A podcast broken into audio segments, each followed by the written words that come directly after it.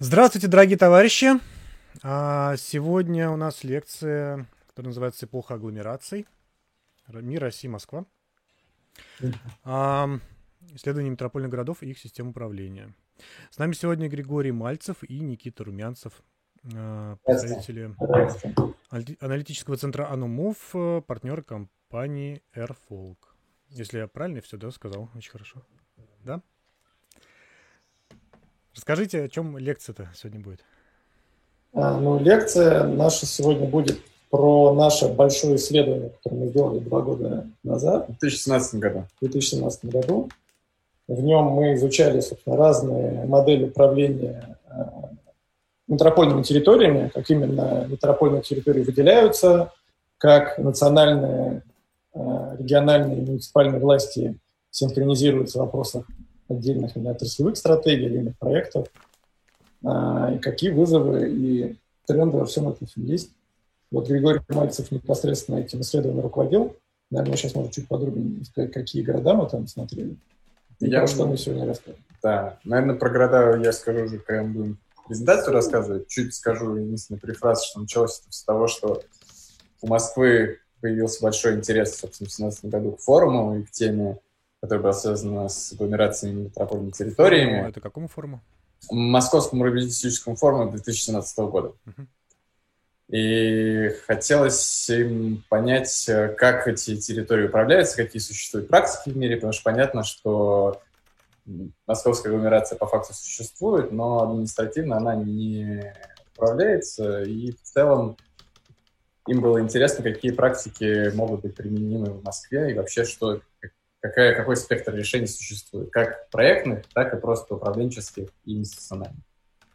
В принципе, кажется, все, мы можем начать. Ну да, и в целом это довольно интересное упражнение, это такое мастер-планирование, смотрение на пространство в таком формате макро-мастер-плана. Когда это отдельная территория, это намного больше, чем обычно смотрят архитекторы, обычно смотрят урбанисты. Такой взгляд уже эконом-географов скорее э, это какая-то другая оптика. Так что, мы тогда начинаем показывать нашу э, презентацию. Uh-huh. Э, мы, наверное, начнем с некоторых общих э, вещей. Затем Григорий расскажет два кейса всего в Нью-Йорке, потом я расскажу Буэнос-Айрес. Если в конце у нас останется время, мы покажем, э, как мы посчитали на сотовых данных, э, собственно, агломерации Москвы. Вот. Все. Видно ли презентацию? Угу. Все, тогда мы начнем. Смотрите, мы решили начать а, с такого микровведения, условно, нумерация 1.01, чтобы рассказать уважаемым слушателям базовую информацию, которую мы сами вначале разбирались, и казалось, что она будет очень полезной. Прежде всего, стоит сказать, что агломерации, метропольные территории, или как угодно их называют, не существует в мире устоявшегося одного понятия, используются разные, и они отличаются как с точки зрения того, что является субъектом, с какой целью они используются и что они определяют. А, наиболее широк, широко используемый термин – это метропольная территория, но, опять же, он имеет специфическую характер... специфическое применение, потому что в Германии и США он имеет одни критерии выделения, в других странах другие, а ОСР, как организация, которая выделяет метропольной территории по всему миру используют вообще функциональную городскую территорию, которая выделяется на основе непрерывной застройки ядра с определенной плотностью и определенной отсечки по числу жителей. Вот это я подробнее расскажу дальше. Понятно, что фундаментальные агломерации можно разделить на две мегакатегории. Это моноцентрическая агломерация, как, допустим, московская, где есть одно мощное ядро, и в него стягиваются э, трудовая миграция. Есть полицентрические, которые устроены как э, какое-то содружество ядер в той или иной степени равнозначно.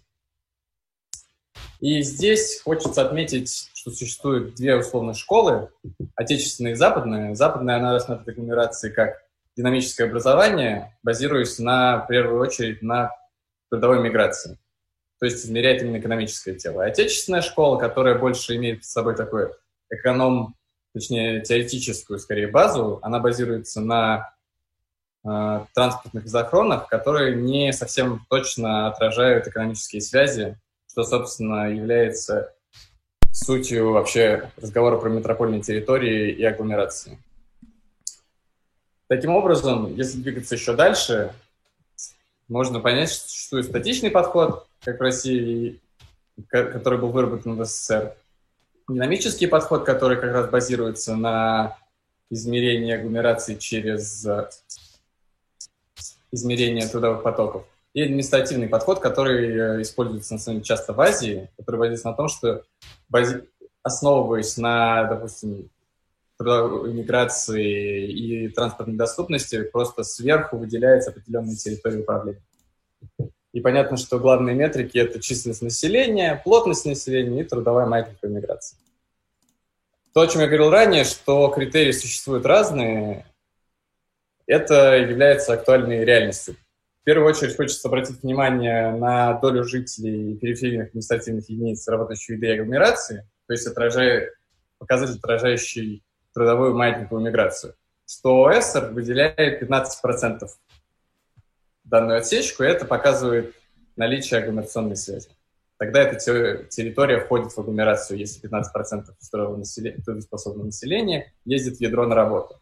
В США это 25%. В Японии полтора процента, но фактически по любому поводу перемещающееся в ядро, по обучению или по работе. А, и здесь важно отметить, что практика, которая используется в России, она отлич... связана, построена на базе изохрон, она приводит зачастую к комичным ситуациям, как в случае Самара-Толетинской агломерации, которая на начальном этапе планирования, как видите, была довольно все равно большая и в, была в протяженности 95 километров. В момент, когда ее зафиксировали, она стала 200 километров, потому что прирезали поля и другие территории, которые теоретически, если строить транспортные захороны, связаны, но на самом деле нет. И тут хочется микроинформфакт ставить из нашего исследования.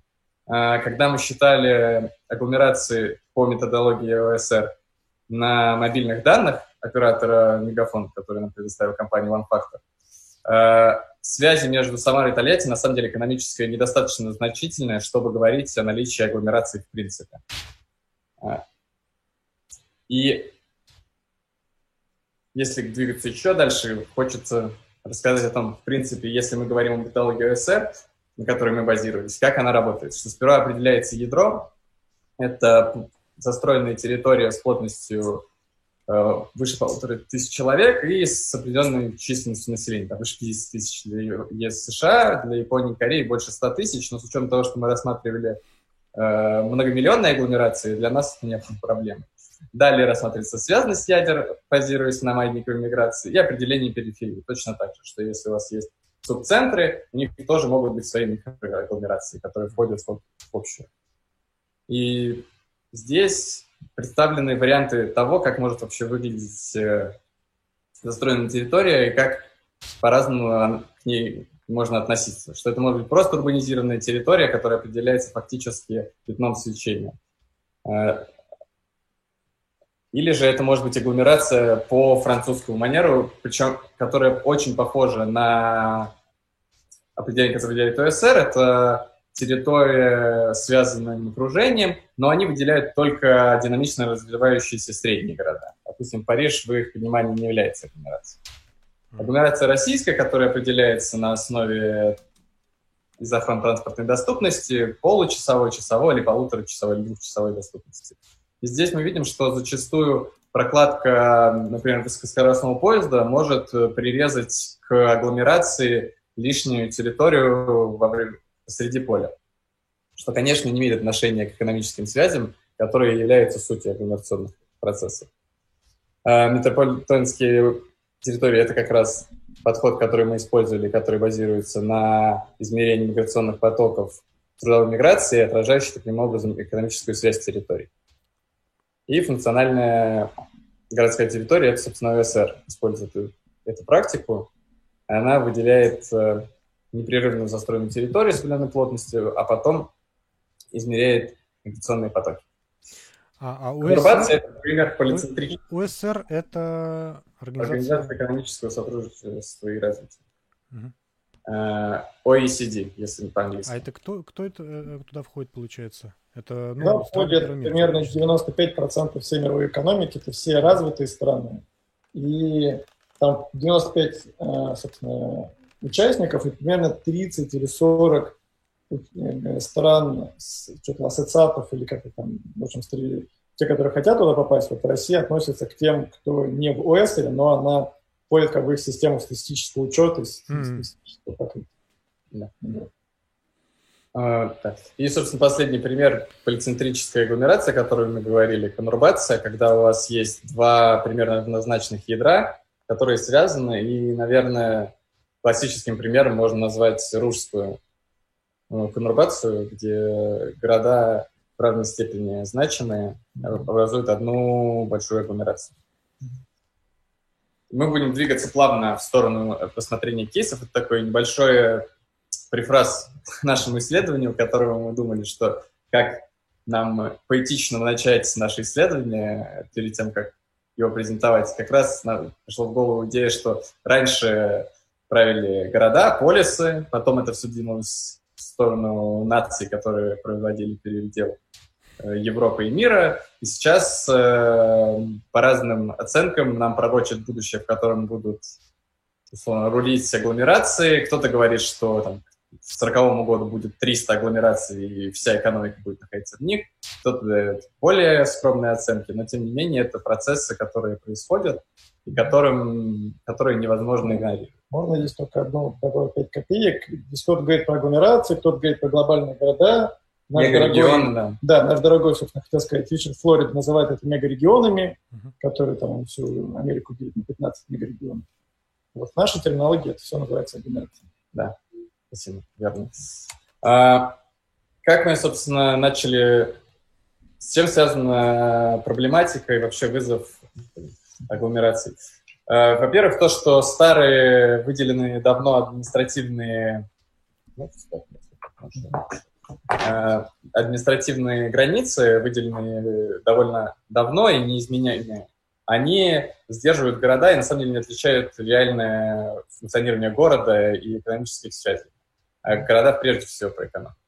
Вторая вещь – это то, что э, условно устаревшие, особенно, э, к сожалению, актуальные в России подходы через транспортной захроны, они отражают связь, и бесспорно транспорт является важнейшим элементом э, агломерационного развития, мы это увидим в кейсах, но они, конечно, не отражают э, ее подробность, которую отражает маятниковая миграция. Как условно, что если у вас в полях как бы, проложена железнодорожная дорога, я буду сейчас к этому кейсу, это не значит, что у вас есть экономическая связь, это означает, что у вас есть транспортная. Вот. Да, и мы бы хотели привести, собственно, цитату такого большого эксперта в этой, в этой сфере э, Арнда, Арнда Рудигера. Это глава, э, это глава, собственно, практики по территориальному развитию и региональной экономики э, Организации экономического сотрудничества и развития. Он был и на МУФе, и во многих базах экспертных институтах состоит. Он, собственно, замечает следующее, что за, только за первые 10 лет э, 21 века, собственно, практически все, больш, ну, практически все большие э, мегаполисы мира э, прибавили там, от 10 до 20 процентов своего населения. Например, э, как он пишет, что Сингапур и Стамбул увеличились примерно на четверть, Шанхай примерно 21%, Лондон на 12%. При этом у всех этих городов их административные границы не менялись за последние 50-100 лет. И даже мы смотрим пример Москвы, которая вроде бы изменила свои границы, но изменила так, чтобы прирезать наименее заселенную часть а, Московской области. И это было сделано, на самом деле, специально, чтобы ну, московский бюджет выдержался вновь прибывших, ему горожан. Но при этом самое такое понятное и экономически связанное направление в сторону, там, не знаю, того же Санкт-Петербурга не были включены. И вот вся вот эта драма того, что на самом деле ну, как бы большинство городов-спутников Москвы, например, как Одинцово, или там, Дубна и прочие, прочие города, на самом деле функционируют сейчас как спальники Москвы, uh-huh. а не как отдельные города. А, наверное, на примере собственно, кейса Буэнос-Айреса мы покажем, покажем, к чему приводит такое радикальное отрицание того, что у вас ну, административные границы сохраняются, а тело социально-экономическое, оно разрастает. Это довольно там, будет забавно. А вот когда вы говорите про экономические связи, э, что подразумевается? Вот вы говорите, если есть, например, какая-то транспортная связь, да, но это не обязательно экономическая. Вот. А если Важно тут говорить про социально-экономические, собственно, связи. Это может быть все, ну, как бы, э, для экономистов и, конечно, географов самое важное – это рынок труда. То есть если мы смотрим, что в какую-то точку ездит там больше 15%, экономически активное население, не все население, именно экономически активное. То есть именно грузоперевозки, а, они как бы вторичны в этом? Они важны, но для нас самое важное – это люди. Потому что если вы работаете где-то, вы, скорее всего, ну, там проводите примерно э, четверть или треть всего своего времени, вы непосредственно связаны с этой территорией, вы платите там налоги, например, драма Москвы, Московской области, что люди живут в Подмосковье, при этом как бы они работают в Москве, платят в Москве подоходное подоходный налог и налог на прибыль, возвращаются в Московскую область и там получают э, медицину и школу. И с этим надо ну, что-то делать, потому что так, ну, так, так не бывает. Потому что вы в одном месте платите, а в другом получаете те самые, те самые сервисы. Понятно, что здесь надо говорить шире не только про экономику, но и про социальные вещи, например, куда люди ездят учиться, куда люди ездят для досуга, куда люди ездят для там, не знаю, покупок и прочее, прочее. Но э, из-за того, что это чисто технически пока что довольно тяжело отслеживать именно вот эти досуговые и прочие э, факторы, э, методология Уэссера позволяет довольно удобно считать, что если вы находитесь э, в какой-то точке 5 дней в неделю, там, условно, 8 часов, то вы, э, собственно, в том месте работаете. И это позволяет считать на, на, на, на данных сотовых операторов.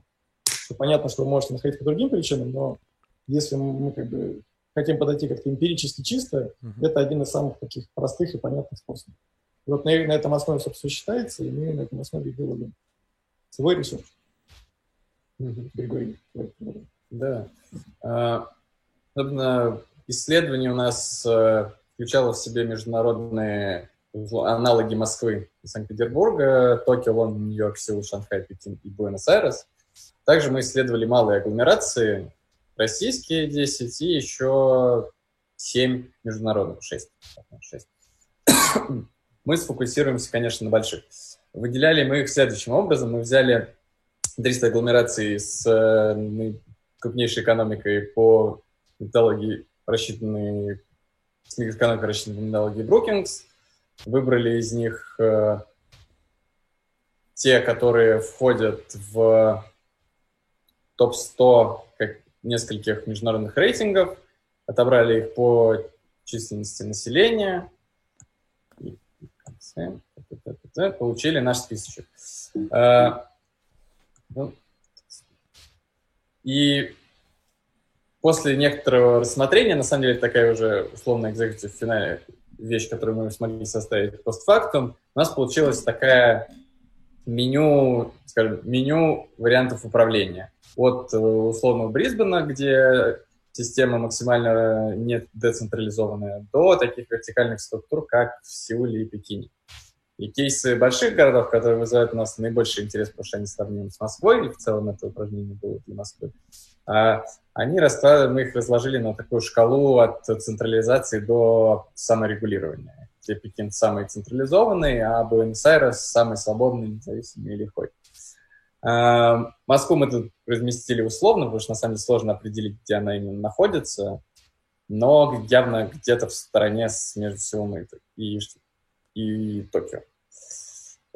Отдельная вещь, перед тем, как мы начнем, очень требующая внимания, это вопрос бюджетной независимости, раз уж мы говорим об экономиках. И здесь видно, что, если посмотрите в правый угол, что Москва и Санкт-Петербург отличаются крайней независимостью. И это довольно редкий пример, потому что схожие случаи наблюдаются скорее в, Токи, в токийской агломерации, которая является двигателем экономики Японии, или автономный город Буэнос-Айреса, которого мэр часто становится премьер-министром, или Сеула, который концентрирует вместе с Инчхоном и Геонгидо половину экономики страны. А, и, как правило, это классическая ситуация для агломерации, что это важные независимые территории, бюджетно обеспеченные, и они являются в некоторой степени локомотивами экономики. Понятно, что это зависит еще от размера экономики их доли. А, но есть и пример, на самом деле, интересный Лондона, про который не будем рассказывать, но хочется упомянуть, который э, настолько силен экономически и настолько велика опасность, что если он будет бюджетно независим, то это станет государством в государстве, что у него забирают большую часть денег на национальный уровень. И драма Лондона, несмотря на то, что мэр Лондона сильно независимая фигура, ему приходится регулярно приходить и торговаться с, фактически торговаться с национальным правительством о деньгах на те или иные проекты развития, потому что большую часть средств у него забирают. Все выбранные агломерации, они являются значимыми в стране с точки зрения населения. Понятно, что в Китае это какие-то проценты, но численность населения страны в целом огромная. В Сеуле и Буэнос-Айресе э, концентрируют в своих границах свыше трети населения.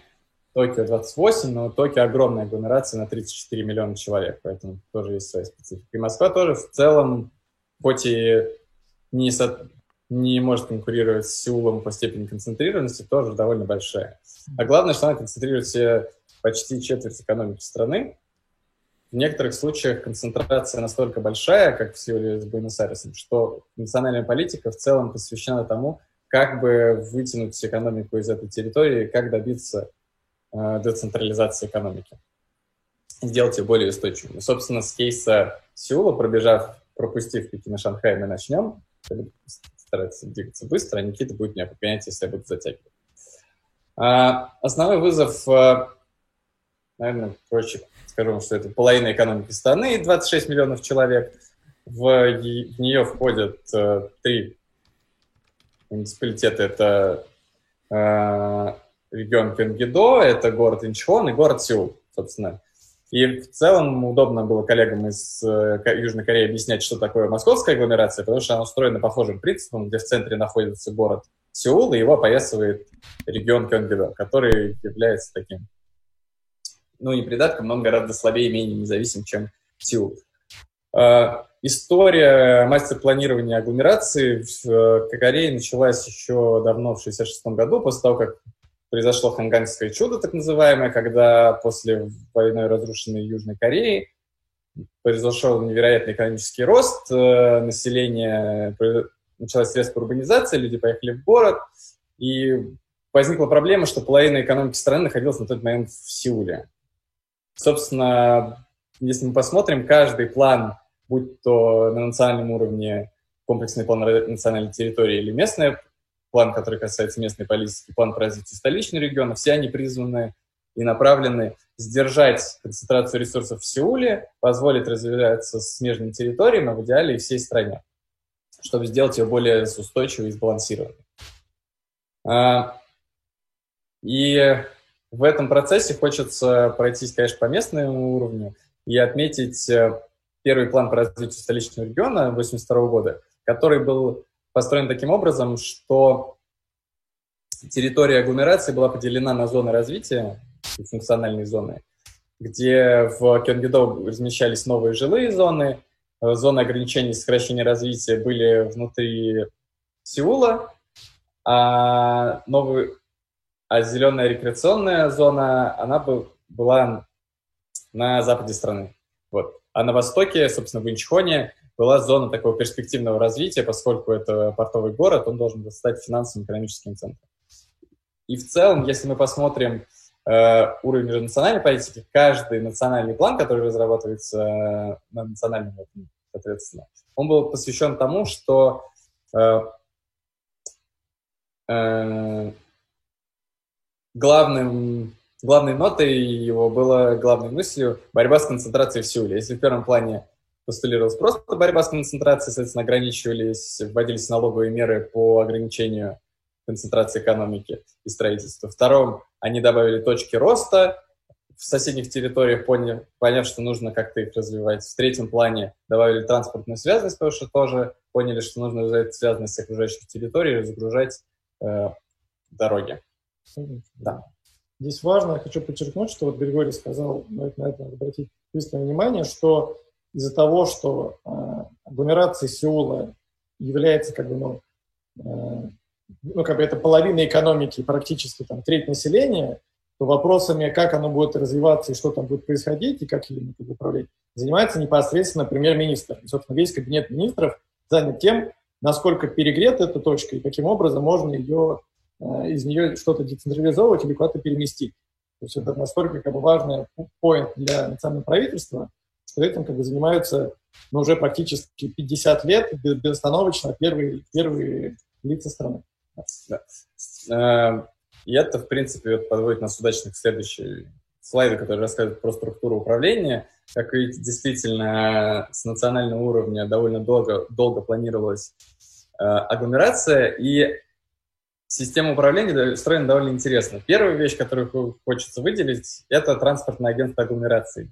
Это один из самых стабильно функционирующих органов, и это на самом деле базовый элемент, который мы увидели в каждой агломерации, которую мы рассматривали. Это вещь, которой занимаются все, в том числе и Москва, на самом деле.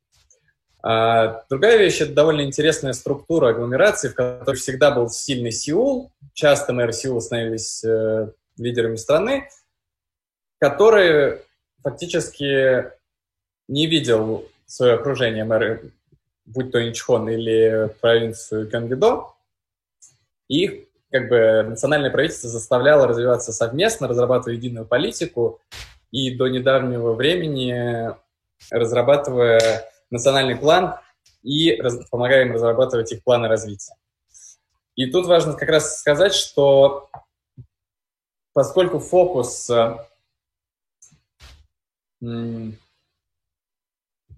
что учетом э, времени, которое прошло, э, структура агломерации чуть-чуть меняется, население Сеула снижается на протяжении последних шести лет. Э,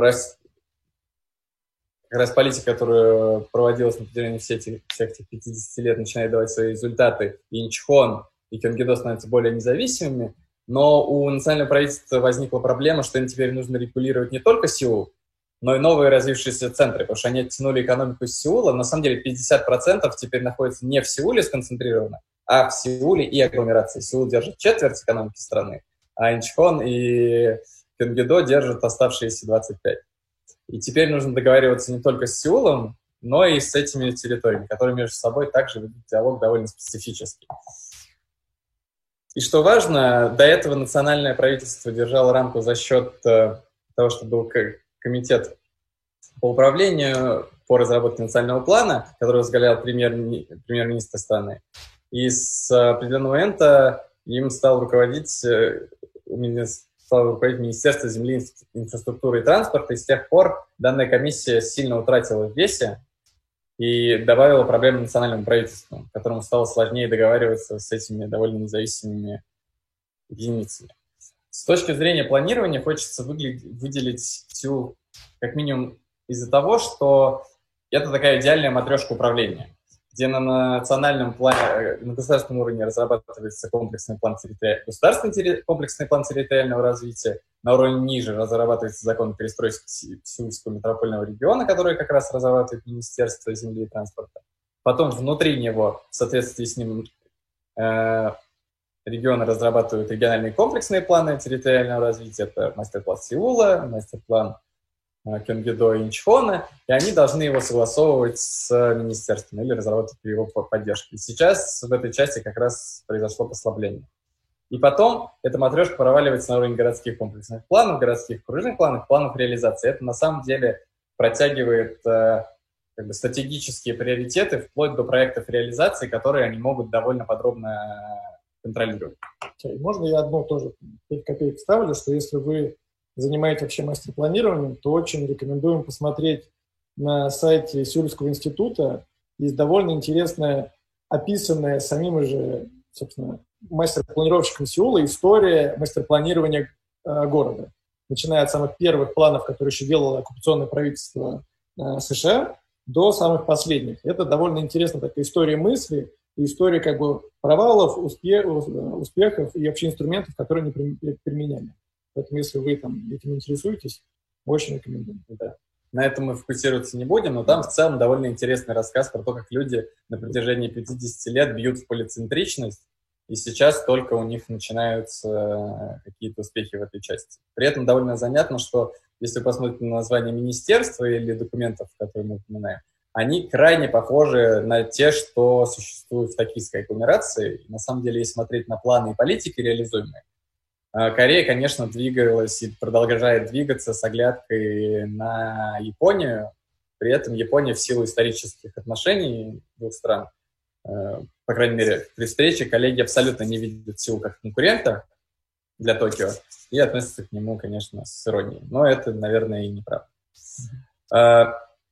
Планы, о которых я говорил, они на самом деле име... хочется продемонстрировать, как бы посмотреть на правую, игра, на правую схему, которая как раз отражает то, что последовательная политика э, замораживания Сеула и развития функций в окружении приводит к тому, что, как видите, на Западе промышленных предприятий нет, потому что это рекреационный каркас, а в поясе международной логистики и, и поясе морской логистики и промышленности, который находится на северо-востоке, да, там как раз промышленность сконцентрирована. И точно так же и на юге. Мы, собственно, каждый кейс смотрели через э, логику также политик, про который мы поговорили, и проектов, которые помогали ее развивать или развивать. Ну, время все, да? Окей, первая вещь... А? Окей, ну тогда сейчас прощел. Это про Инчхон который является невероятным инвестиционным проектом, э, который как раз был направлен на то, чтобы конкурировать с Сеулом. И несмотря на то, что результаты хуже ожидаемых, все равно это уже довольно большое явление.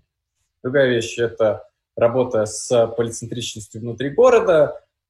Власти продолжают развивать как города на территории Сеула, так и внутри создают новые центры экономической активности. А третье – это, конечно, развитие транспортной связности и линии метро Синкудан отличный пример, потому что она в том числе является прекрасным примером того, как может работать частно-государственное партнерство, которое как раз был реализован по принципу BTO, Build Transfer Operate.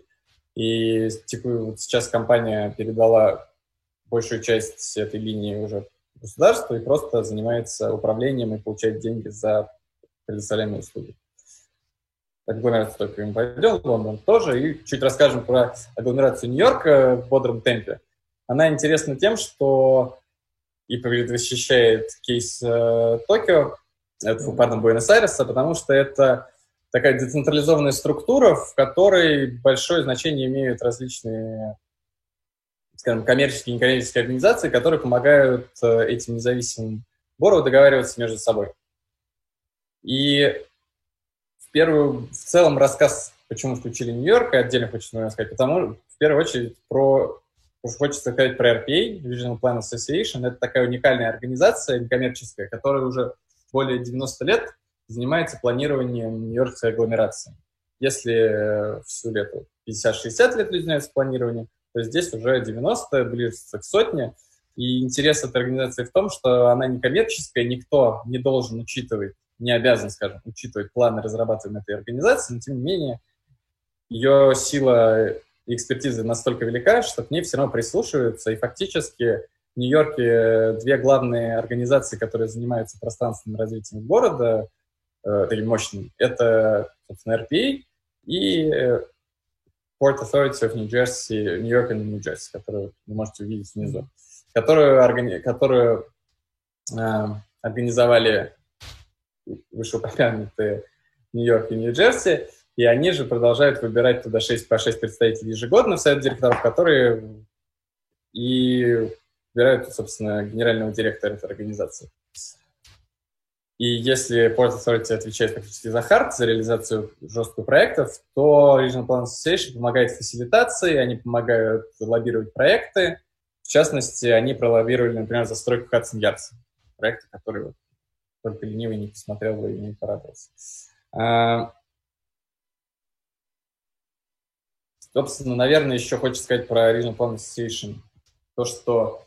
А, а я еще попозже мне расскажу чуть подробнее. Ну, я надеюсь, что те, кто были на предыдущей лекции, которую Никита вел, наверное, он упоминал, потому что это такие мега-планировщики, что они даже на уровне мастер-планирования начинают учитывать эффекты городской среды застройки на здоровье. Вообще вопросы здоровья в планировании таких больших территорий. Можно я только чуть поясню, в чем как бы в том числе и драма, что если мы посмотрим, что такое Нью-Йоркская агломерация, она же включает в себя ну, не только сам город Нью-Йорк, не столько как бы даже сам штат Нью-Йорк. То есть это на самом деле три штата, а, внутри которых, как мы знаем, в Америке ну, как бы, штаты между собой могут вообще не общаться, они могут даже не общаться с федеральным правительством, что мы сейчас видим на примере Дональда Трампа, его отношения со всеми. И в том числе а, внутри отдельные каунти, а, где-то называется каунти, где-то называется боро, в, собственно, муниципалитеты, они могут, ну, их законодательство может противоречить законодательству да, даже федеральному.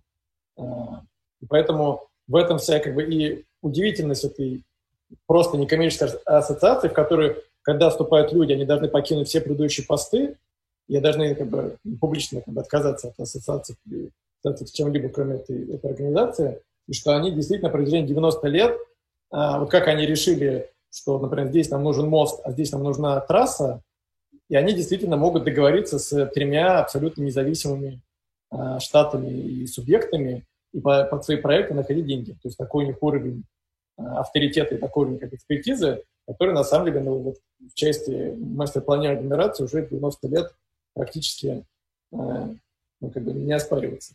Например, там просто если посмотреть, как проходит съезд этой организации, к нему на, собственно, на этот съезд всегда обязательно приезжает вице-президент, приезжает э, сенаторы от всех штатов, всегда выступает глава этой ассоциации, такой сейчас и глава Том Райт, и, собственно, все заседание состоит в том, что примерно там несколько тысяч планировщиков смотрят на, на карты и обсуждают, что вот сюда пойдет стрела развития или туда пойдет стрела развития. Хотя, казалось бы, ну, э, никто их слушать не должен. Ну, вот.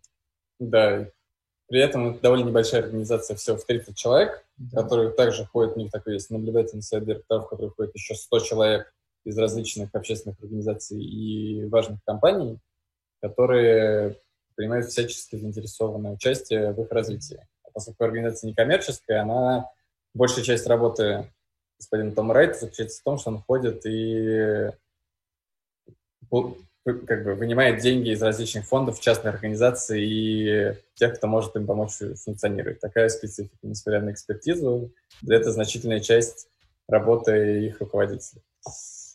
А, с точки зрения как бы, о чем хотелось бы рассказать в первую очередь в кейсе Нью-Йорка, это про то, что несмотря на то, что э, национальное правительство не вмешивается в вопросы планирования, и Бору довольно независимые и вообще муниципалитеты, входящие в агломерацию, финансово обеспечены, для реализации больших проектов, скажем, строительства, они обычно привлекают национальное правительство, что даже в Нью-Йоркской агломерации на самом деле – реализация проектов без участия национального уровня, бюджетирования с национального уровня невозможно.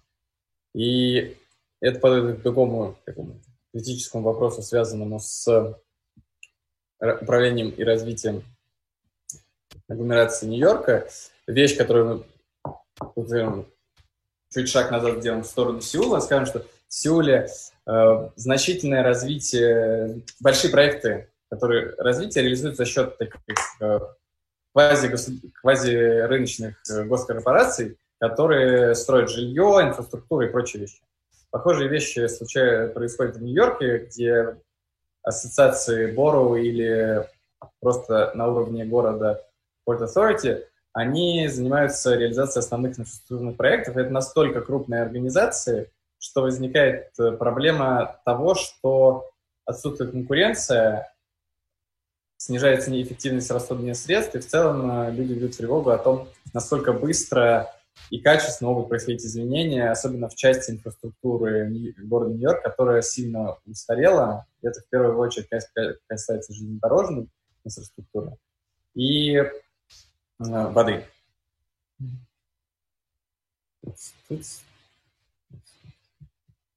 А, Тут, наверное, мы чуть остановимся, напомнив о том, кто разрабатывает этот план, и он действительно реализуется, его много итераций по-прежнему с каждой, как бы, с каждой новой версией актуальность не теряется.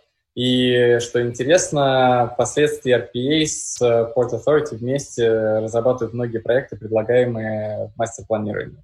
и все стороны, в том числе и город, хотя они зачастую находятся в конфронтации с RPA, договариваются о том, как они будут это реализовывать. Это как раз про RPA, про Port Authority. В принципе, на самом деле, хочется двигаться дальше, чтобы дать время рассказать про Буэнос-Айрес, и хочется такой префраз сделать к рассказу Никиты. Мы к каждому кейсу формулировали такой как бы, э, основную эмоцию, которая у нас связана с тем или иным примером. Если Сеул, это в нашем писании был такой национальный мегапроект, э, то Буэнос-Айрес для нас был, по последней линейке, таким примером Нью-Йорка, который не договорился. Да, да. Собственно, в чем логика кейсов, которые мы отобрали, а, и почему именно они в такой последовательности, почему как бы, интересно на них смотреть, а, в том, что если, ну, как, как сказал Гриша, кейсы Сеула и Токио, это как бы агломерации, которые задумывались, долго-долго делались, и все-таки как бы что-то получилось, получилось создать полицентричность, получилось там, создать альтернативные ядра, и сейчас люди думают, как делать децентрализацию второго порядка. А, это все делается как бы сверху вниз. Прям премьер-министр садится, зовут всех э, глав муниципалитетов, и все договариваются. И так договариваются в течение 50 лет. А, другим способом, как это происходит в мире, это кейс Нью-Йорка, где все как бы само по себе децентрализовано, никто никому не указ, но люди сумели договориться, выбрать автономную некоммерческую организацию, которая бы их все, которой бы все прислушивались, которой бы все э, помогали э, и деньгами, и знанием, и которая уже там выпустила четвертый э, план развития Нью-Йоркской агломерации, который на самом деле реализовывается. А, и, собственно, все риски там агломерационного развития, но не все там, значит, части, они более-менее там моделируются, там, инструменты, и прочее, прочее. Киев же Буэнос-Айреса прекрасен тем, что это как бы пример, когда практически ничего не получилось и перестало получаться примерно с начала 20 века. Потому что я э, вначале просто вас познакомлю с тем, как выглядит этот чудесный город, э, потому что, мне кажется, не, не всегда он приводится в литературе во всем. А сам, сам, сам Буэнос-Айрес, его агломерация – это практически 14 миллионов как населения, это 35% населения страны, что это очень много. Это больше 50% ВВП экономики, хотя это довольно большая страна, а сосредоточена на точке. А, и он состоит из а, двух таких больших субъектов. Первый субъект, а я не знаю, видно или не видно мышку, которую я показываю. Первый субъект – это вот это вот маленькое ядро, могу здесь показывать, маленькое ядро, это, собственно, автономный город Буэнос-Айрес. Это Аргентина так же, так же, как и Россия, федеративная страна, а, поэтому как бы аналогия здесь абсолютно прямая. Что это можно прямо представить, представить как Москву, только у нее чуть меньше полномочий, в автономном городе у них нету судей и нету э, там, отдельных э, полномочий на полицию.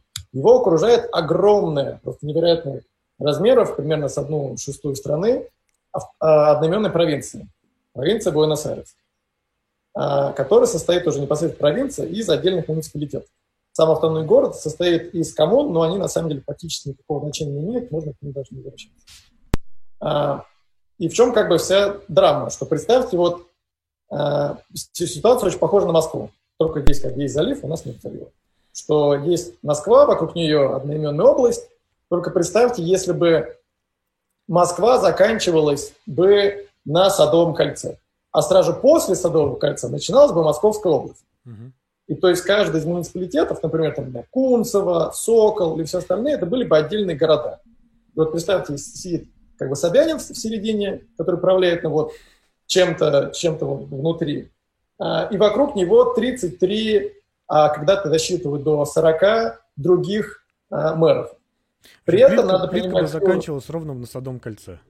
Да, да, да, да, да, да. И дальше все это какие-то там отдельные города, хотя чисто визуально, когда вот вы, э, будете в Буэнос-Айресе были, вы не заметите вообще никакой разницы. То есть там город не прекращается, он не прекращается еще довольно долго. А, примерно там, не можно ехать по перечнике часа, часа 4, и там все равно будет, ну, как бы, кажется, это, ну, один и тот же город. Но при этом а, у вас как бы субъект в субъекте, и вокруг непосредственно как бы отдельного, можно сказать, федер... города федерального значения у вас находится еще 33, ну, когда там выделяют еще, там, по зависимости, как выделяют агломерации, или 40 других городов. которые, на самом деле, сам, сами не решают большинство вещей, потому что над ними есть еще, ну, как бы, условно, губернатор э, провинции. И это еще все обостряется тем, что если мы вспомним, сейчас затем перейду к, к истории непосредственно э, Аргентины, что у них политический спектр разделен на крайне правых, условно, как бы фашистов-колонизаторов, которые ну, не признают там э, социальные гарантии, э, плохо относятся к местным, к местному населению, аборигены вообще составляют такую, на самом деле, потомственную английскую аристократию. И, с другой стороны, радикальных левых троцкистов, которые не признают и хотят отменить частную собственность, не признают деньги и прочее, прочее. И вот в этом всем многообразии происходят выборы, и у нас получается ситуация, когда у нас может быть президент, не знаю, крайне левый, в городе обычно побеждает, собственно, в том городе крайне правые люди, а каждый один из муниципалитетов может там мигать, может быть, там, э, правый или левый, и еще у нас есть э, правительство и, и парламент, э, собственно, непосредственно провинции. И во всем этом, понятно, никто никогда не мог договориться. А,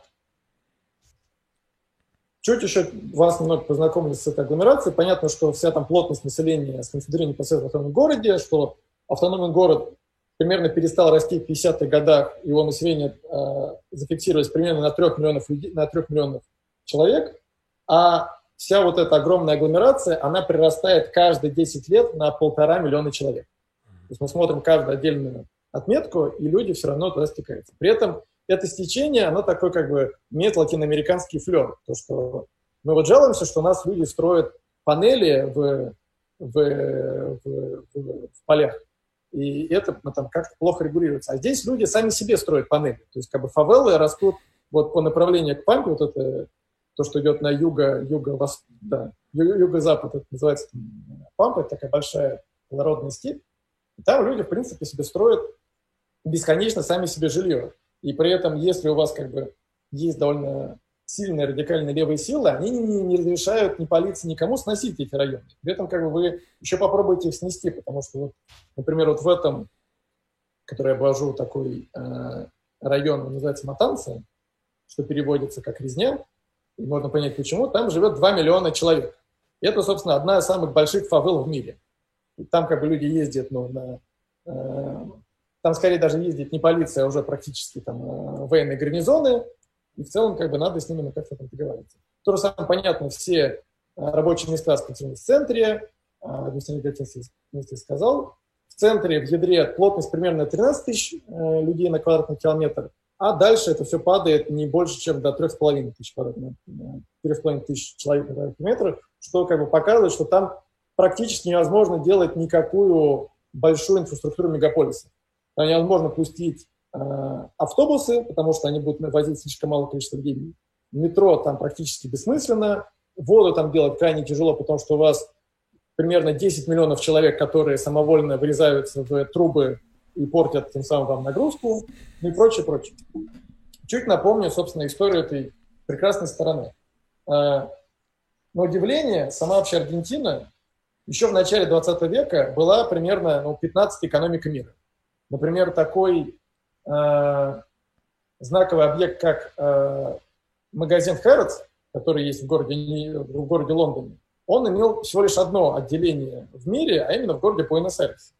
Э, Буэнос-Айрес, например, в 1900, а, в 1913 году открыл у себя метро, которое было, между прочим, 10 метро. Вот, и в целом, ну, э, в начале 20 века у этой страны был уровень жизни сопоставимый с Францией, Германией или, например, вот э, реальная заработная плата составляла 96% от английского. А Англия тогда была ну, первой, первой экономикой мира.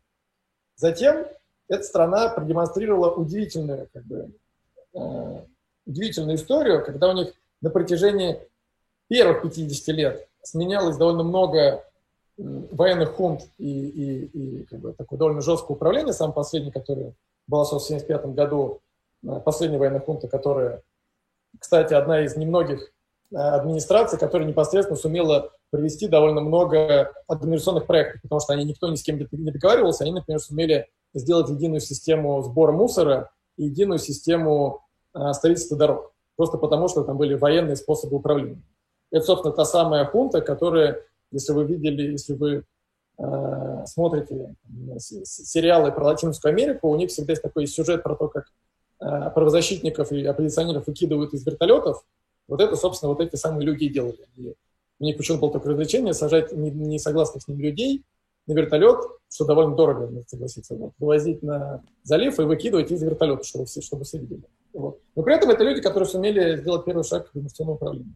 Затем, в связи с этим чередой э, военно, военно таких полевых командиров, сменилось тем, что, понятно, страна теряла свое там, э, экономическое и социальное, э, уровень жизни. Примерно к началу 20 века она превратилась в такую страну второго, третьего мира, и это еще сильнее усугубляло, собственно, развитие агломерации, потому что у вас довольно бедное население начинает ехать в крупнейший город, где можно заработать, они селятся абсолютно бесконтрольно в периферии, и у вас нет денег создать ни базовую инфраструктуру, ни отмастер-планировать все это. Затем в 2001 году у них происходит настолько жесткий а, экономический кризис, у них пришел дефолт по своим долгам, что у них за два года бедность выросла до 54%, до 54% от всего населения страны. Ну, примерно половина, половина населения страны стала, стала собственно, бедняками. А ВВП у них прямо на четверть что в целом как бы показывает видное направление. Затем как бы Аргентина не стала сдаваться и объявила еще технический дефолт в 2014 и в 2020 году еще объявили. Вот, что в целом показывает драму всего происходящего. Как у них устроено управление все этим как они стараются это все, э, как они стараются это, все это преодолеть.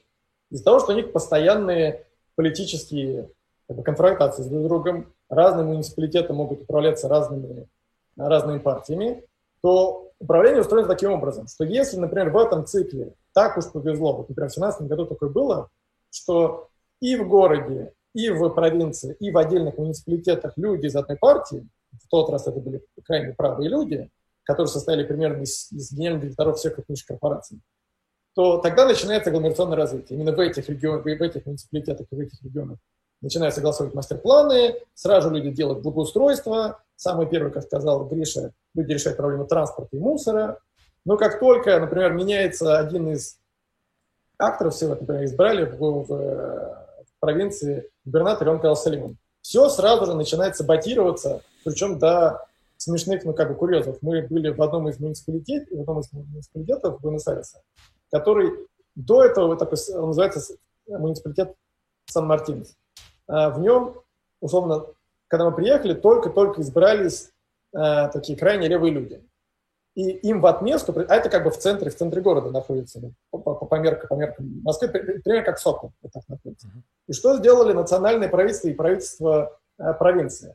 Они вначале, как бы в середине этого муниципалитета в, в, вписали огромную свалку, просто не спрашивая, потому что у них есть полномочия на где будут, где будут расставлены свалки. А когда мы уезжали уже, они нам сказали, что вот они все не могли понять, что будет находиться в одном квадрате рядом с, там, с их там, деловым центром. Они туда в, вписали э, национальную тюрьму. Просто потому что, как бы, чтобы вам было неповадно и чтобы вам было плохо, чтобы у вас как, максимальное количество людей уехало из вашего муниципалитета. Это довольно интересная вообще ситуация, когда у вас э, Химки воюют с э, Кунцево, а Кунцево при этом пытается вступить в какой-то там стратегический альянс с, с Патриками из, ну, как бы из ЦАВа, что довольно интересно. И это каждый раз такой вот ассамблеж.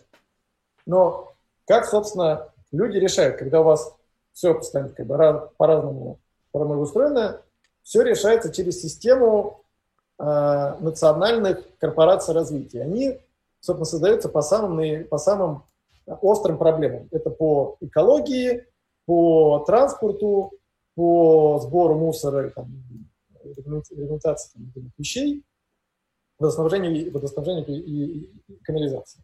Я сейчас, наверное, расскажу про... А и, собственно, каждая из этих корпораций, что еще забавно, они не всегда совпадают по своим территориям покрытия, ну, то есть, например, водоснабжение у них единый для 19 муниципалитетов, а, которые занимаются мусором, примерно вся агломерация.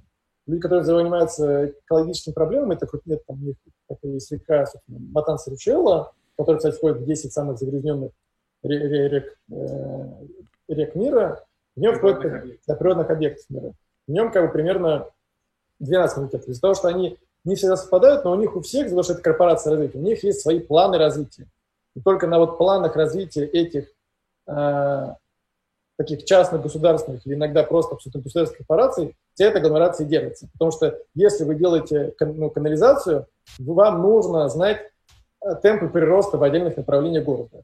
Или если вы делаете там прям мусор, вам нужно знать, какое там потребление э, с транспортной сетки, чтобы у вас подъезжали мусоровозы по всему.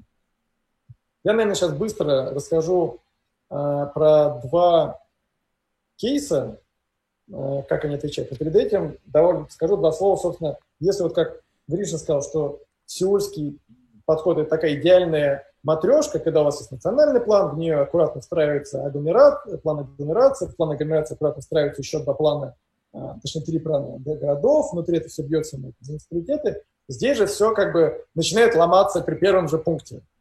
А, национальный правительство разрабатывает а, план территориального развития всей страны, но он не может быть применен, как бы, это касается только национальной инфраструктуры, например, электросетей или там, не знаю, каких-то больших трасс. Когда только это переходит уже на уровень трасс региональных или региональных структур, разрабатываются уже Э, план непосредственно там, провинции или автономного города. При этом они между собой могут никак не согласовывать все эти вещи.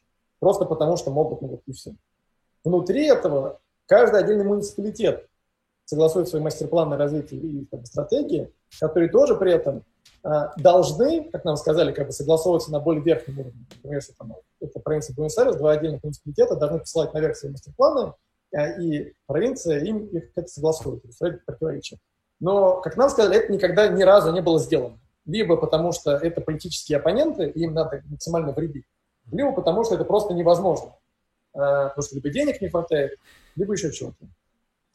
Собственно, я расскажу довольно быстро про два довольно интересных кейса, э, которые, собственно, привела такая, такого рода праздничная атмосфера. Первая – это экологическая катастрофа. Вторая – это э, довольно интересный пример локального экономического чуда. Собственно, экологическая катастрофа связана с тем, что когда у вас так сильно административно сегментировано э, управление, у вас не, ну, как бы, вы не можете вывозить мусор. Вы постоянно, как бы, постоянно устраиваете какие-то стихийные э, эти полигоны, люди, как бы, понятно, ничего не сортируют, ничего не выбрасывают. Все очень плохо. Проблему мусора решили как бы, военные в 1976 году просто путем э, репрессий и как бы созданием единой системы вывоза мусора.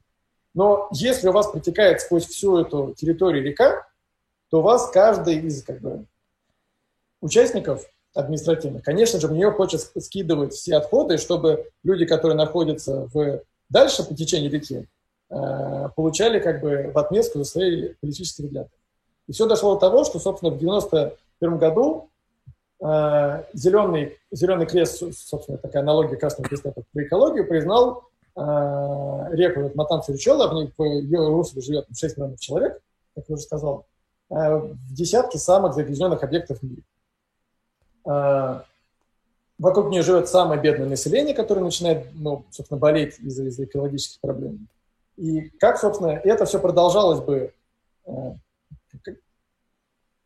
собственно, без изменений, если бы не произошла одна трагедия, что в, прямо на границе, довольно просто символичная вещь, прямо на границе между автономным городом и э, провинцией, в одном муниципалитете у одной семьи начали рождать, появилось несколько детей, у которых э, были серьезные проблемы с здоровьем, а именно у них отсутствовал головной это такая особенность, когда происходит жесткое токсическое отравление организма.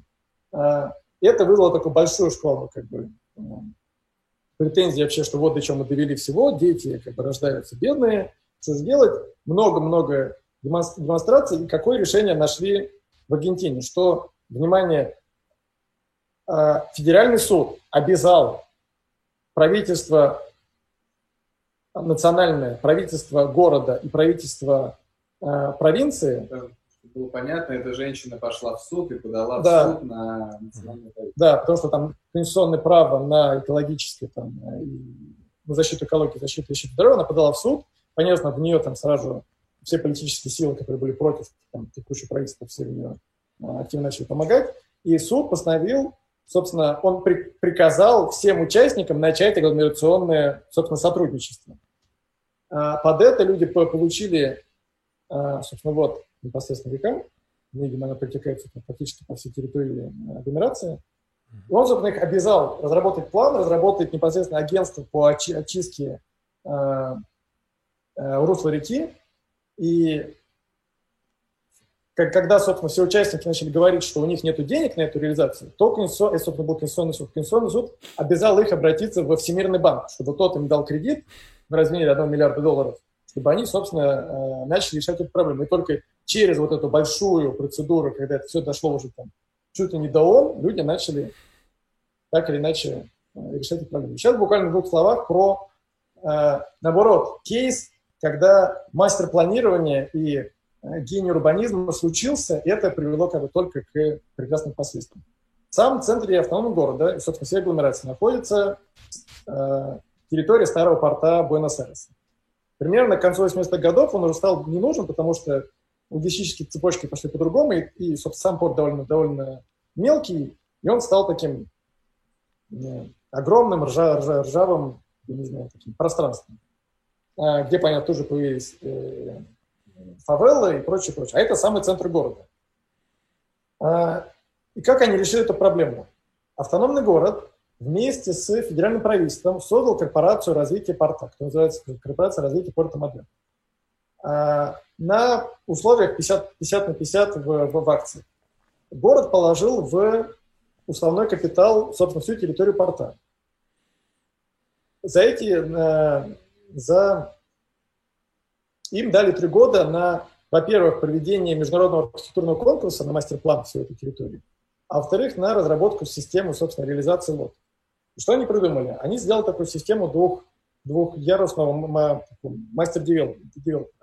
Мастер-девелопер созвал э, там, ведущих все концерны э, архитекторов, там, от герцога Демирона до там, Калатрава и прочих. Они нарисовали, собственно, свои там, архитектурные представление и мастер, по мастер-планам. Через три года их все как бы лучшие предложения объединили в один мастер-план, и всю территорию а, порта разбили на отдельные лоты.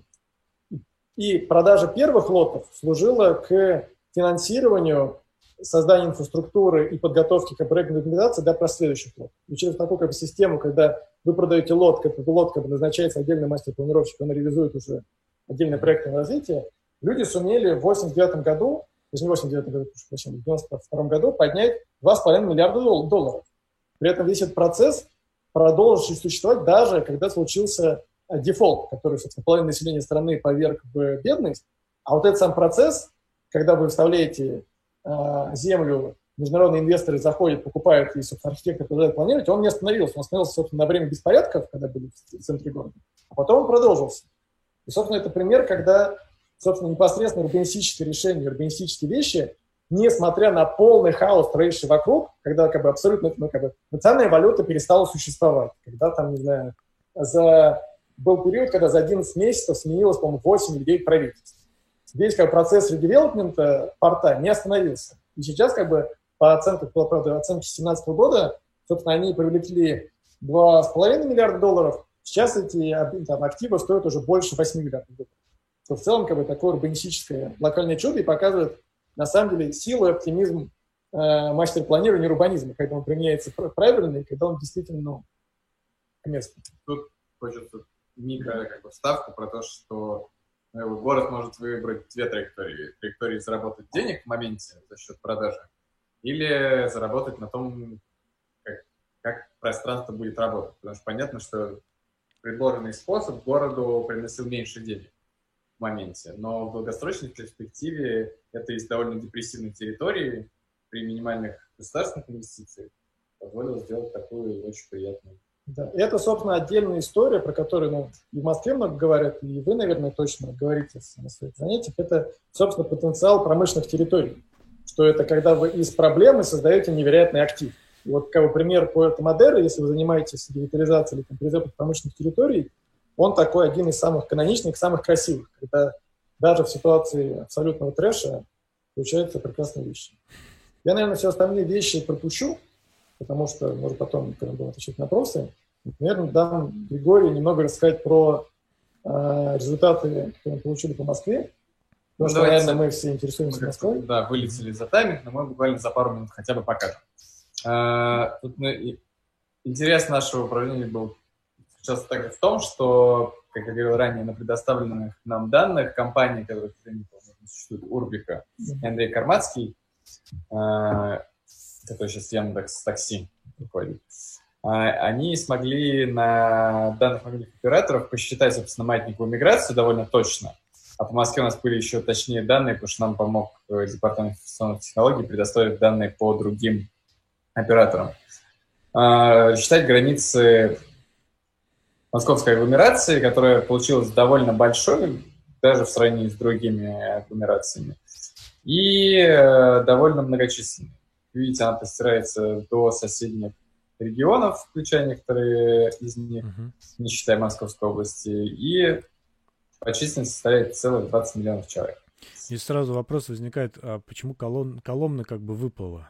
Это довольно интересная штука. Во-первых, э, это как бы на это у нас было несколько ответов. Во-первых, она довольно специфически транспортно устроена, что до нее добираться не очень. Другая вещь связана с тем, что это в какой-то степени ведь логично. Агломерационная связь показывает не именно как раз вещь, не, которая не про изохроны, она связывает, показывает экономическую связь. Коломна довольно экономически от Москвы независимый город. Там есть производство технологичное, там есть локальный туризм, и это как раз в какой-то степени показывает, вот как работает экономика. Если город локально независим от э, большого центра, пусть находясь недалеко, он все равно может быть экономически независим.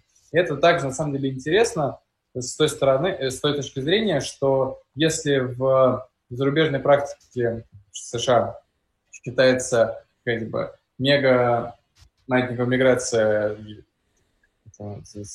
жесткая, тяжелая миграция, когда люди двигаются до работы пол, полтора часа, у нас были примеры, как мы видим, что люди ездили по три с половиной, ездят каждый день по три с половиной часа на работу в Москву. Что довольно экстремально. Ну и в целом показывает ну, степень самодостаточности и автономности ближайших губерний, когда люди готовы...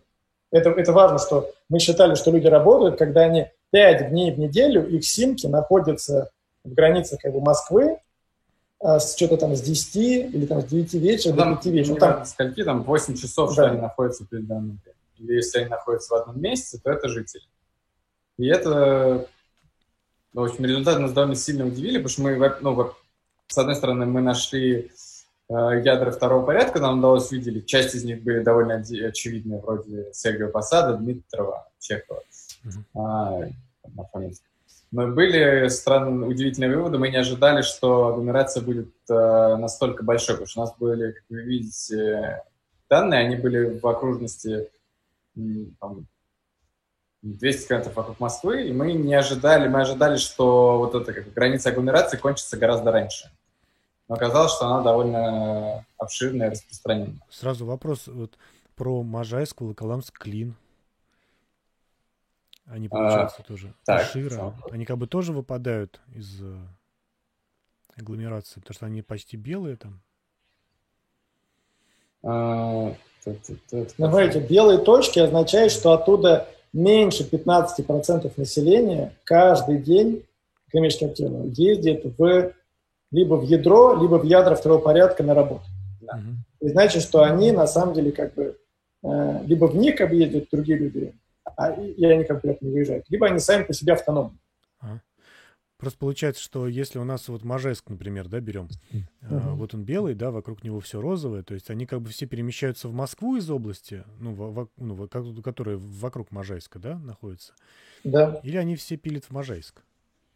Они едут, э, это значит, что из них 15 больше 15% едут именно в ядро, То есть в Но именно в Москву. Но гипо- гипотетически они могут перемещаться в Можайск, просто поскольку это карта посвящена тому, как бы, измерению агломерации Москвы, Ну да.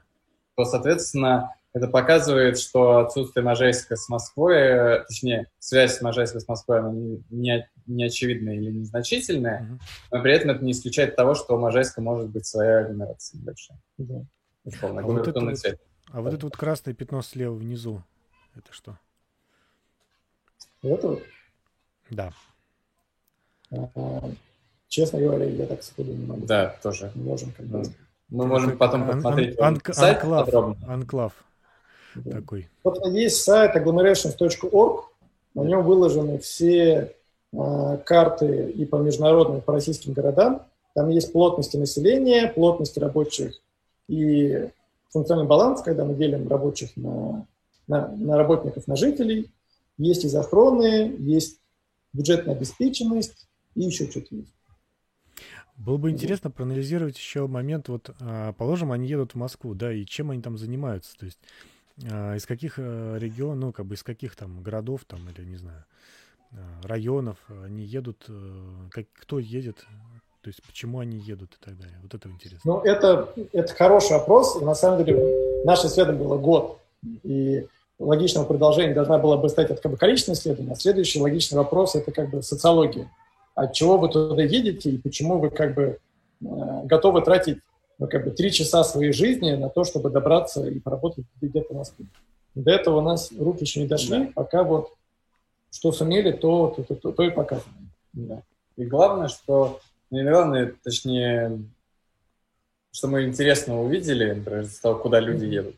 В какой-то момент мы увидели в районе МКАДа такой невероятный выброс по плотности рабочих мест. Ну, такой, не, не, не как Сити, но на самом деле соизмеримый.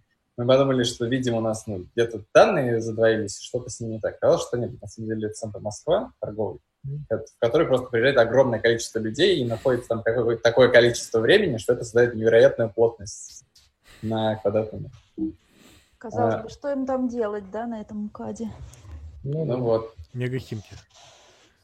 Кратенько скажем, можно просто пару слов про то, что вроде как э, московская агломерация не управляется. На самом деле, как вы видите, есть оно дирекция московского транспортного узла. И несмотря на то, что отношения между Москвой и Московской областью ну, они довольно специфические и большого диалога не происходит.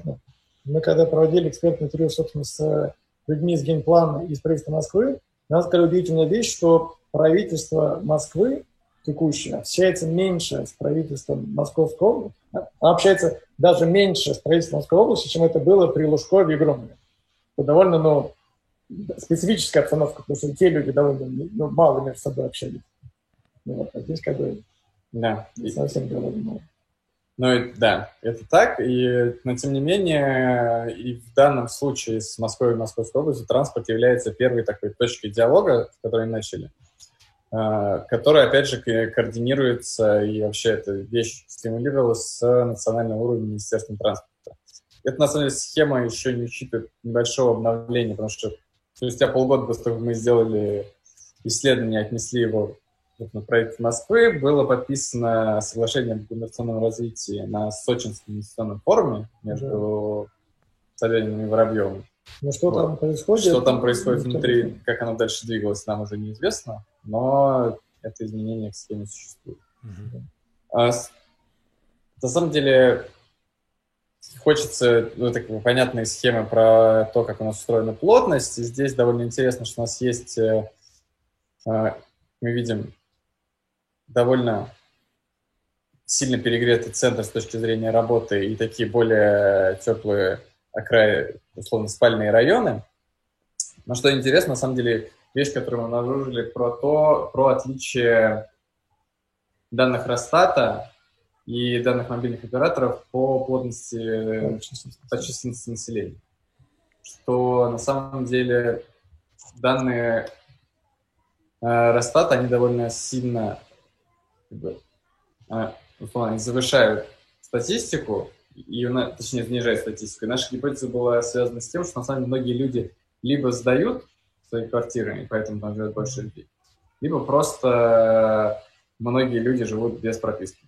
Uh-huh. Да. Поэтому они в Росстате не мониторятся, и их поделить нельзя, и что в целом мобильные данные являются довольно перспективным инструментом для пространственного анализа. Ну и в целом это довольно интересная вещь, что люди, как бы они же работают, все, там, общались с правительством Москвы и прочими такими институтами, они работают по официальной статистике. Но проблема в том, что официальная статистика на десятки процентов промахивается в то, сколько людей на подведомственной территории. это довольно тоже интересное такое упражнение в больших таких. Это не только в Москве, это и в любой агломерации. Потому что когда вы управляете такими большими социально-экономическими телами, вы на самом деле не всегда можете точно сказать, а сколько у вас сейчас там на самом деле людей. Например, вот город Бостон, у них э, такая маленькая миграция, у них каждый день в, в город приезжает 2 миллиона человек. И это они узнали, что по мобильной оператору. Сколько приезжает каждый день в Москву, и сколько, например, вот во время эпидемии. Говорят, что во время эпидемии из Москвы а, выехало что-то 3 или 4 миллиона машин. Просто пересекли, пересекли МК. Это такая, ну, пугающая цифра про то, что на, на самом деле, ну, э, кто здесь, ну, как бы, кто здесь, как бы, на самом деле, как бы, это такой разговор, кто горожанин, кто сюда приехал просто поработать, кто вообще, ну, как бы, чувствует свою связь с городом, кто не чувствует связь с городом, и что станет, когда, например, не знаю, появится альтернативный экономический центр, и наоборот произойдет какой-нибудь экономический спад. Это значит, что как бы у нас, э, ну, как бы сразу же опустеет Москва или там, ну, еще какие-то вещи, и это само по себе довольно интересная тема, как обсуждать. Будет как я легенда будет. Да, да, да, да, да, да. Ну, наверное, мы на этой картинке довольно приятно и симпатично можем остановиться. Да, тут единственная вещь, которую масштабы не позволяет, наверное, на сайте удобнее будет видно, а, что довольно интересно, что а, анализ на больших данных подтвердил ощущение с точки зрения пространственного, что а, данная карта фактически показывает там, баланс территории, соотношение рабочих мест и жителей. Что понятно, что хорошо, хорошо сбалансированная территория, где-то соотношение какое-то имеет разумный разумное значение, не один к одному, конечно, но какой-то баланс. И районы, в которых вся условно, которые выделяют как довольно приличные и приятные, вроде аэропорта Гагаринского, они на самом деле и с точки зрения мобильных данных показывают, что там довольно хорошее соотношение рабочих мест и э, жителей, что там не спальник, и в то же время там ну, да, не Москва-Сити. Да. Вот. Я... Наверное, мы можем здесь остановиться и ответить на какие-то вопросы или какие-то вещи чуть углубить, если они есть. Что Потому что материалов довольно много, можно я еще покажу в экран. Мы написали вот такую книжку, может, вы ее видели, она такая большая. А, Дадим Собственно, в ней приведены все кейсы интервью с разными великими людьми и подробно описаны инструменты. Если у меня там мархи или еще какой-нибудь интересный, можем передать какую-то какую часть тиража, потому что мы ее передавали уже в ИШУ на биофак, на еще куда передавали. передавали. Угу. Там довольно интересная просто а, фактура про то, как сейчас в мире мастер планирует огромные, огромные пространства. Вот. Это довольно интересно. Э, мне кажется, это очень интересно, если можно нам передать э, в пользование для института. Нам в ну, пользование ну, для института. Нам в пользование для института, для студентов. Для института, для студентов. Так, ладно, я, я, я пытаюсь пошутить.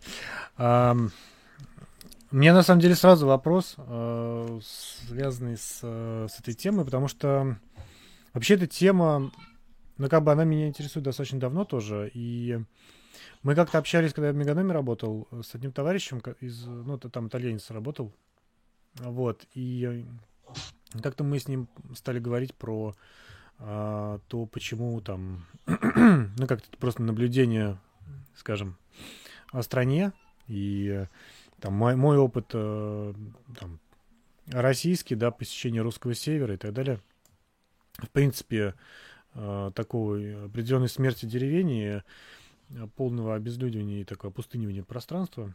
И, ну, скорее больше, наверное, центральная Россия, да. А, Потому что вот мы ездили в Сургут, и как бы там наоборот, там все, так сказать, ну, там друг, другие условия, и, и, в принципе, там изначально была совершенно другая ситуация и структура, да. Но эм, интересно было просто то, что мы просто посмотрели на карту, и как бы все более-менее стало ясно. У них э, очень плотно расположены населенные пункты, очень много дорог, и поэтому как большая связанность территории. А у нас э, ситуация совершенно... И при этом все равно у них идет как бы э, процесс урбанизации, но, наверное, не такой жестокий, как у нас, наверное, я. Вот.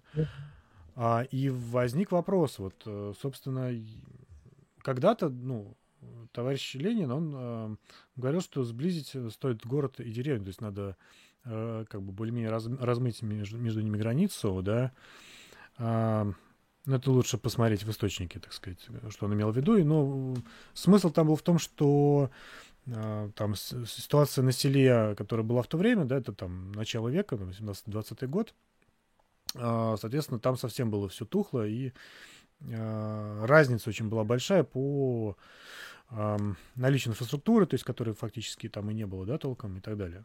Вот.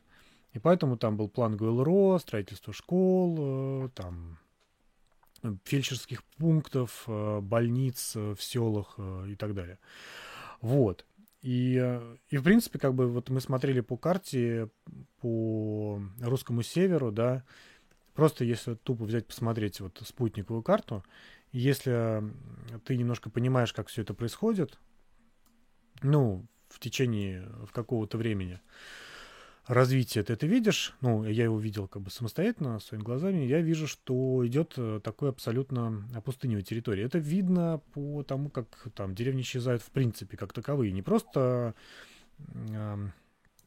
ну, типа, уезжают люди, а, то есть и дома тоже исчезают, потому что они деревянные, да, и, либо их разбирают, либо они гниют и э, распадаются, так сказать, на них месте вырастает лес, и э, когда ты смотришь, э, такая, природа забирает свое, короче, и на самом деле это очень интересно, потому что когда ты смотришь по спутниковой карте, ты видишь именно вот это вот такие, как бы острова острова там кустов и там деревьев, да, которые в этих полях бескрайних, и ты понимаешь, что все это были деревни, большие такие, я назову это условно агломерации деревень, деревень да, такие кусты деревень, а, которые как бы исчезли. Получается, что как бы будущее России, оно уже почти наступило, да, то есть это будущее за агломерациями, за огромными городами просто, которые как бы пожрали население родной страны, как э, я, тут, я тут вспомнил еще, что на одной из э, конференций Собянин говорил,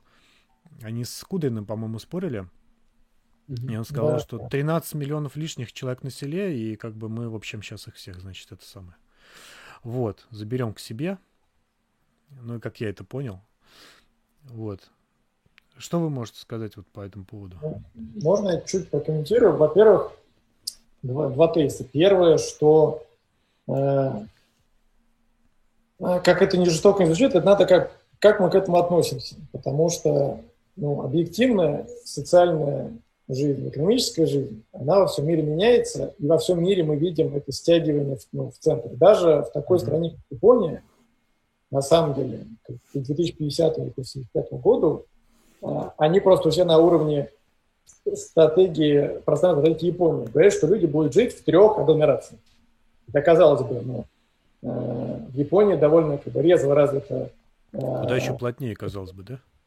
Да, во-первых, куда еще плотнее, когда Сюрская, ой, не Сюрская, то, токийская агломерация это 39 миллионов человек, или сколько? Сейчас 37. 37 миллионов человек, ну, то есть это довольно, ну, жестоко. И люди этому э, не сопротивляются, просто говорят о том, что бессмысленно, ну, как бы, плыть против ветра. То есть бессмысленно сразу с ветром все все равно стянется, и наша задача обеспечить, как бы снимать те самые риски э, сверхплотности и риски урбанизации, когда чтобы мы успевали готовить инфраструктуру, чтобы мы успевали, чтобы появлялись альтернативные центры, чтобы мы успевали э, за экологическими и прочими рисками, которые реализуются, когда у вас просто в, в одном месте живет много людей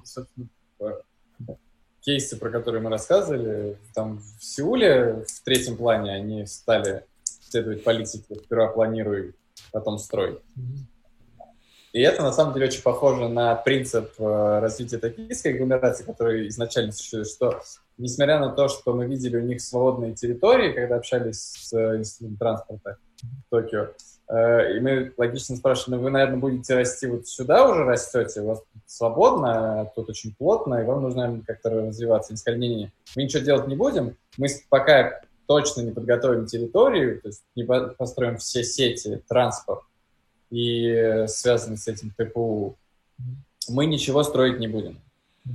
И это как раз важный пункт про то, что надо в первую очередь э, ориентироваться на сетевую инфраструктуру и транспорт и готовиться к ну, опер... с опережением к тому, что будет происходить. Собственно, здесь первый тейк про то, что это происходит во всем мире, и, и люди, ну, и люди и страны делятся на тех, кто успел подготовиться, и те, кто э, косплеит Буэнос-Айрес, который как бы правит карнавалы, и прочие интересные вещи. А другая важная вещь – это про то, а сколько будет таких точек и как они будут устроены. То есть понятно, что ну, это глупо, когда на все стягивается в Москву, и когда люди ездят ну, как бы из соседних, там, не соседних губерний, а есть, там, через губернии ездят в Москву работать. Uh-huh. И здесь вопрос, собственно, про, как вы правильно сказали, про транспортную связанность, а второе про бюджетную обеспеченность. Потому что почему Москва так ну, активно и бодро развивается? Потому что она может, во-первых, не согласуя ни с кем, делать свои инфраструктурные проекты. Вот в Москве надо делать реновацию, она делает свои деньги реновацию. Хорошо или плохо, но как бы она может делать, она считает, что это важно.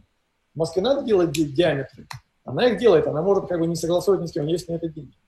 А Тверская область, я не знаю, там Владимир, она может что-то и хочет делать, но у нее на это нет денег. И тем более нет у муниципалитетов, потому что у муниципалитетов, я напомню, у нас э, не остается даже налог налог на, на, на, налог на прибыль. Да. Это, казалось бы, угу. именно налог на прибыль должен оставаться в муниципалитетах, потому что это, ну, это, это как бы запускает механизм хоть какой-то конкуренции между территориями. Потому что либо здесь будет, либо здесь будет предприятие, либо там будет предприятие. И, и это как бы и сама территория вам позволяет как бы обеспечить ту или иную норму прибыли. Есть скорее вопрос про э, бюджетное распределение и бюджетную, э, э, бюджетные отношения. Э, тему, которую мы хотели поднять, это, собственно, в том, что, смотрите, во-первых, ну, как бы, э, агломерации давно, и как бы, даже как бы, это так, что города, на самом деле, переросли свои административные границы и стали как бы уже ну, как бы сложно назвать городами, какими-то более сложными объектами, агломерациями. И они являются а, как бы субъектами развития, как мы это называли, не, но не объектами управления. То есть вы, на самом деле, на примере Буэнос-Айреса это хорошо видно, вы продолжаете управлять как бы одной пятой своей территории, когда вы не видите то, что происходит вокруг. Ну, то есть Москва, когда занимается развитием, не знаю, вот, например, хороший пример про реновацию. То, что в Москве повысится плотность, изменится там специальный баланс всего, это же повлияет, ну просто исходя из того, что мы знаем, повлияет на все ближайшие губернии. То есть, значит, это еще больше людей поедет. Люди еще будут, ну, как, будут меняться отрасли. Это будет пропадать отрасли там. И на самом деле такие большие мегапроекты, что там в Москве, что в Питере, они влияют не на сам город, а влияют на большую пространственную структуру. И вопрос о том, что вы либо эти вещи видите и думаете про них, и думаете, например, про э, как бы города второго порядка, типа там Клим, Дмитров, Волоколамск, еще что-то, Сергей Посад, uh-huh. как потенциальные точки, где могут жить москвичи, которые могут ну, там, потенциальную точку альтернативного развития, либо вы про них продолжаете думать про как, какие-то региональные центры, хотя они уже давно являются ну, как, потенциально ядрами второго порядка. И они, на самом деле, в них лежит, как мы ну, в нашем пришли к выводу, что в них лежит решение вот этих проблемы создающихся так называемых муравейников этих э, районов, которые строят там замкадом и рядом там, uh-huh. с центральным кольцом в Питере. Потому что у вас как бы есть выбор. Или вы живете рядом с Карлсом Кадом в довольно депрессивной, хоть и новой территории, либо же можно создать условия, чтобы жили люди все равно как бы в границах агломерации, но в, как бы, в исторической среде, в, в городах второго порядка. Потому что я просто, просто такой факт, что каждые 10 лет скорость э, пригородного транспорта в, мос- в московской агломерации увеличивается в два раза. То есть примерно через там, 10-15 лет именно ядра второго порядка станут полноценными центрами. И как бы вопрос о том, как мы решаем сверхплотность и остальное, лежит в них, они, они, собственно, в периферии. Вот. И это, на самом деле, еще второе, вот есть было такое исследование, мы все его видели, читали, как бы археология периферии, uh-huh. а, а это как бы такая периферия периферии, то есть как бы такой а, вторая производная бублика. И вот что там происходит, на самом деле в мире а, ответов довольно мало, потому что, например, только в MIT есть э, MIT MetroLab, который занимается метрополитным управлением, есть в OS, собственно, группа, которая занимается метрополитным управлением. И более-менее как бы и все. Есть школа как бы эконом-географов на, у нас, но они люди такие за 80, довольно консервативные. А, а все остальное решается там, как бы кейс by кейс. И это мы скорее вот был нашими такой... Да, был, Что помните, такой Каганский товарищ. Да, да, да. Но надо понимать, что они как бы довольно четко все, на удивление, что их границы там, московского, они называли это московский что-то там мегарегион или московская там, столичная область, они довольно сильно с нами совпадают, но надо понимать, что они это все рисовали, ну, как бы карандашом на, uh-huh. на, на карте. они абсолютно мудрые люди и все остальное, но казалось бы, что можно сделать еще шаг, не просто взять мобильные данные. И, собственно, и потом уже делать там более глубокую социологию, более глубокие какие-то вещи. Но проблема в том, что мы этого как бы, движения не видим, и работы вообще про агломерационное развитие довольно, довольно мало.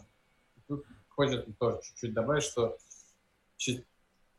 частичная история связана с тем, чем отталкивались, и, собственно, UCD Аренда Рюдигера, э, в своих исследованиях они писали, почему важно управление, на самом деле. Это просто э, довольно банально, можно закончить про этот разговор, сказать, что коллеги из ОСР измерили, что управляемые агломерации, у них экономия ВВП на 5% выше. Хотите, чтобы было ВВП больше или нет? Наверное, вы хотите быть более экономически успешными и классными. Это на самом логично связано с тем, на то, насколько вы умные и сбалансированные решения принимаете. Потому что даже в той же, э, например, в Сеуле, э, там очень удобно на них ссылаться, потому что они просто пространственно похожи на московскую агломерацию, где есть в центре ядро и вокруг него регион, что в какой-то момент э, Сеул, Сеул пустил автобусы в провинцию Кёнгидо, чтобы работники быстрее доезжали до, до рабочих мест и разгрузить транспортную систему. Кажется, это хорошее упражнение. Но поскольку это было субсидируемая Сеулом история, местные грузоперевозчики э, из провинции просто не смогли с ними конкурировать. И они начали массово банкротиться. И это была настолько напряженная история, что она эскалировалась на национальный уровень до тех пор, пока национальный уровень не сказал руководству просто фактически э, не принудил э, руководство Сеула просто субсидировать грузоперевозки грузоперевозчиков в Кёнгидо. И это, безусловно, демонстрация того, что происходит, когда отношения таких больших экономических субъектов практически не регулируются. Ну, это еще важный вот разговор про то, что э, во всех, ну, как бы во всех странах, которые мы изучали, вопросы подобного рода пространственного как бы, развития, они, ну, решаются, во-первых, они стоят в повестке национального правительства, пространство есть, его не надо игнорировать. А во-вторых, это все равно так или иначе какое-то полуручное управление, потому что ну, как бы урбанизация продолжается, эти границы разрастаются, и невозможно сделать, ну, как бы, э, или очень сложно сделать такой национальный как бы, дизайн принятия решений, чтобы он через там, 10 лет не перестал существовать перестал существовать в смысле, что он стал бессмысленным. Вот. Ну вот вы говорили про борьбу с концентрацией, да? Угу. И как это можно быть э, применимо к Москве, как вы считаете? Ну, здесь, конечно, мне, мне кажется, Григорий мне добавит, потому что сейчас скажу. Здесь, конечно, вопрос э, как бы решения, которые могли быть приняты, и решения, которые можно было принять. Понятно, что решение там, присоединения Новой Москвы, оно э, не то, что спорно, оно, как кажется, как будто бы ну, не очень отвечает этой задаче, потому что люди присоединили поля, а затем начали придумывать, как мы будем их осваивать через там, транспорт и все остальное, хотя были ближайшие населенные пункты, которые можно было бы э, регулировать. Вторая вещь – это, конечно же, через разного рода механизмы. Это могут быть как корпорация развития, как, например, в, в азиатских странах, я не знаю, там, в Латинской Америке. Может быть, Америке, создание новых центров каких-нибудь? А через соглашение, как общаются между собой разные субъекты. Ну, то есть понятно, что Московская область должна общаться на предмет того, как она будет строить э, жилье, потому что когда она строит жилье рядом с МКАДом, конечно же, эти люди поэтому работают в, в, в, в центре Москвы.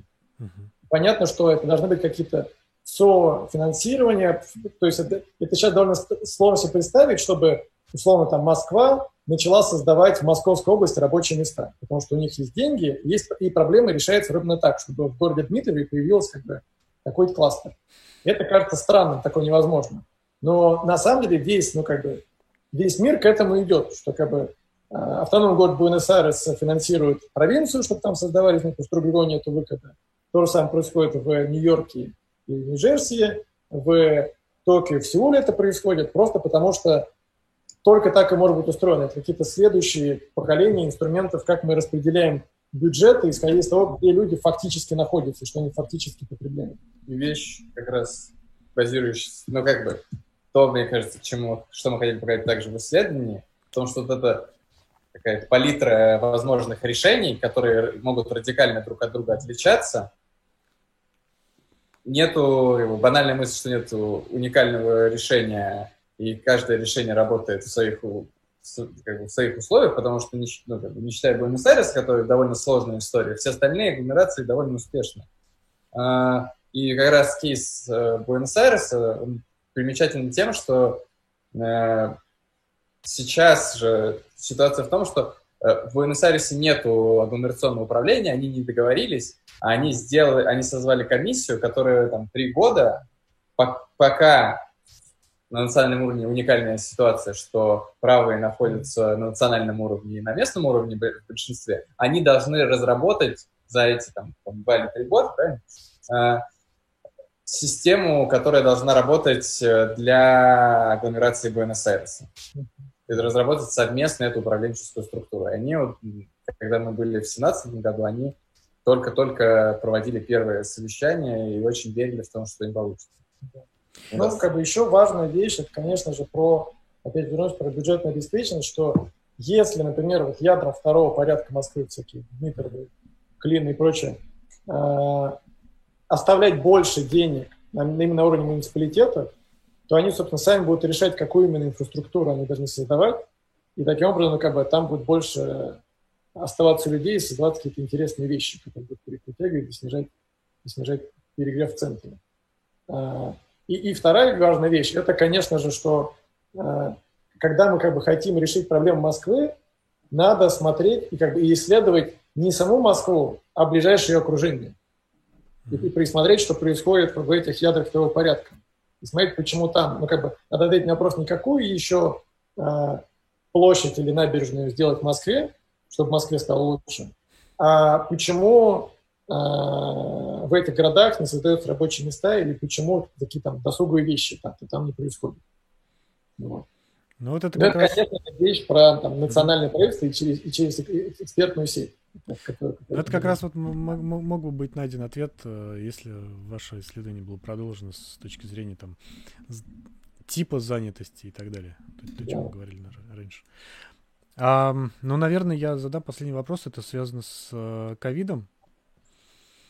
А, то есть обратный процесс какой-то. Вот мы уже, наверное, пятый месяц работаем из дома, как бы, в бюро. И, и вот. как ковид повлияет на всю эту вещь. Честно говоря, никто не... Ну, как бы, я уверен, что как ковид повлиял вообще на разные сферы жизни людей, мы узнаем примерно через полтора года. Когда люди почистят данные, узнают точно, как бы, это было причиной того или этого, или это просто как бы мгновенный шок.